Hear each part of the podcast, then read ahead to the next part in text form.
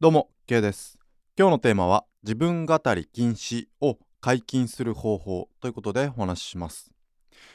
まああなたも聞いたことあると思うんですけども巷にあふれる SNS 戦略、うん、SNS 攻略とか、えー、情報発信の仕方みたいな感じでよく言われていますよね。自分語りはしてはいけません。みたいな感じですね。まあ確かにですねノウハウや知識の方がまあ、この人すごいとかって思ってもらうためには優先かもしれません。でもですね自分語り禁止という一言では誤解があるんですよね。まあ、それはま目的によるからということです、まあ、何のために自分語りをするのか、えー、その目的を考えないと、えー、まあそうですね自分語り禁止とかっていう一概に、え、言うだけでは誤解になります。まあその意味でもフォロワー1000人超えてから自分語りをしましょうとか自分語りをしなさいみたいなちょっとどの目線から言ってきてるのかよくわかんない、えー、あれがありますけどもまあそのフォロワー1000人とかっていうまあある程度の数字を示して基準を示さないと、まあ、聞いてる人も、えー、分かりづらいから、まあ、あえてそういった基準を設けているんでしょうけども、えー、一概にですねフォロワー1000人超えてから自分語りをしなさいというだけではですね、えー、誤解があるし弊害があります。今日はですねそのポイントをちょっと紹介していきます。えー、自分語りをですねストーリーに変えるために、えー、3つのポイントがあります。1つ目、えー、まずは伝えたいメッセージがあることが大前提。2つ目当然そのメッセージに関係する自分語りでないといけない。3つ目そしてそのストーリーから気づきがあるのが理想ということです。まずは伝えたいメッセージがあることが大前提。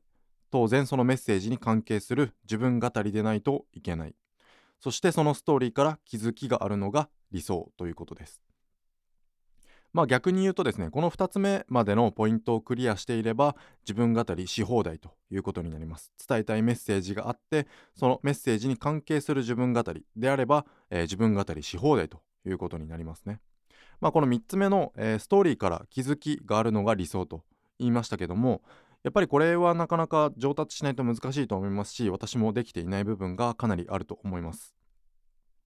まあ、そうそう、えー、自分の伝えたいメッセージに関係する自分のストーリーがあるのかという問題もありますけども、まあ、そこは、えー、工夫次第かなというふうに思いますね。日常生活をどのように、えー、暮らすかとえー、どういうアンテナを立てて日常生活を暮らすかということで、まあ、こういったストーリーはいくらでも見つけることができるのかなと思います。やっぱり自分の過去だけ見て、えー、そこから検索するような形だとなかなか難しいのかなというふうに思いますのでストーリーを探すときは、えー、やっぱり伝えたいメッセージを常に意識して生活するということですね。そうすれば日常の見え方が変わってくるということです。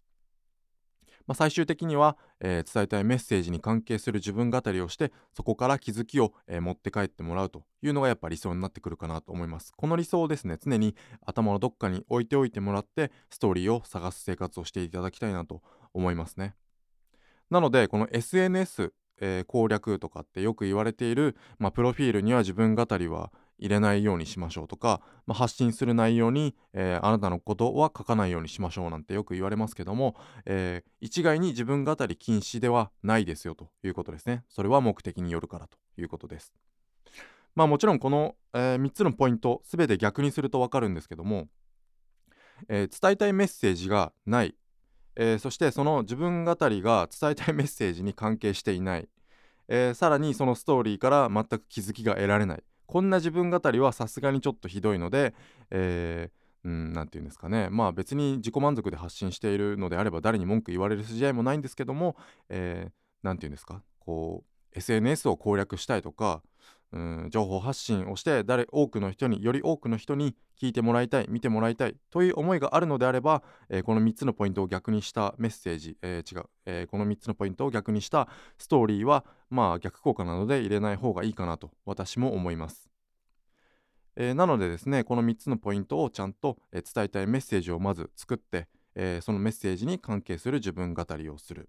そしてそのストーリーから気づきを得てもらうというこの理想をですね、えー、掲げてもらって、えー、日々のストーリーを探していただきたいなと思います昨日ですね、えー、 TED のスピーチを聞きましたえー、適当に、えー、て言うんですか、スクロールしながら、はい、これっつって、まあ、英語なんで結局見てても何の話してるかわかんないので、パーパっていう感じで止めて、たまたま止めたスピーチがですね、ヨハン・ハリという方のスピーチでした。これを見てですね14分ほどのスピーチだったんですけど、えー、初めてですねあんな短いスピーチを聞いて見て、えー、泣いたという経験は初めてでした。まあ個人的に私の、えー、過去の経験とこうマッチした内容だったっていうのもあったんですけど、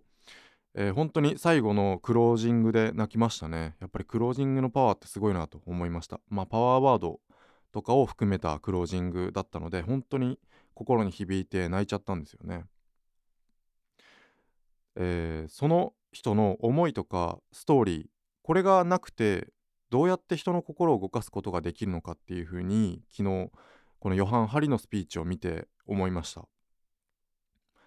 まあその人が別に自分の話ばっかりしてたわけではないんですけどもやっぱりこの自分の情熱とかを含めたストーリーも要所要所に、えー、含ましてですねそういったスピーチを行っていたので、えー、やっぱりこのストーリーっていうのはすごく大事だなというふうに思いました。で今ストーリーテリングについてはですね本を何冊か買って勉強している最中ですので、まあ、これからもストーリーについてストーリーテリングについてのノウハウは提供していくので、えー、楽しみにしていてください。まあ、ある意味常識になっている自分語り禁止。え今回ですねこの自分語り禁止を盲信的に信じてはいけないよという内容の音声を取らせていただきました。まあ、自分を出して差別化して情報発信していくためにも、えまずは伝えたいメッセージがあることがやっぱり大前提になるんですけども、えー、そこから見つけていってですね、えー、そうすればそれに関係する自分語りであればし放題なんですよということをですねもし勘違いしている人がいたらこの音声をきっかけに気づいてもらえると嬉しいです。では今日は以上にしたいと思います。ありがとうございました。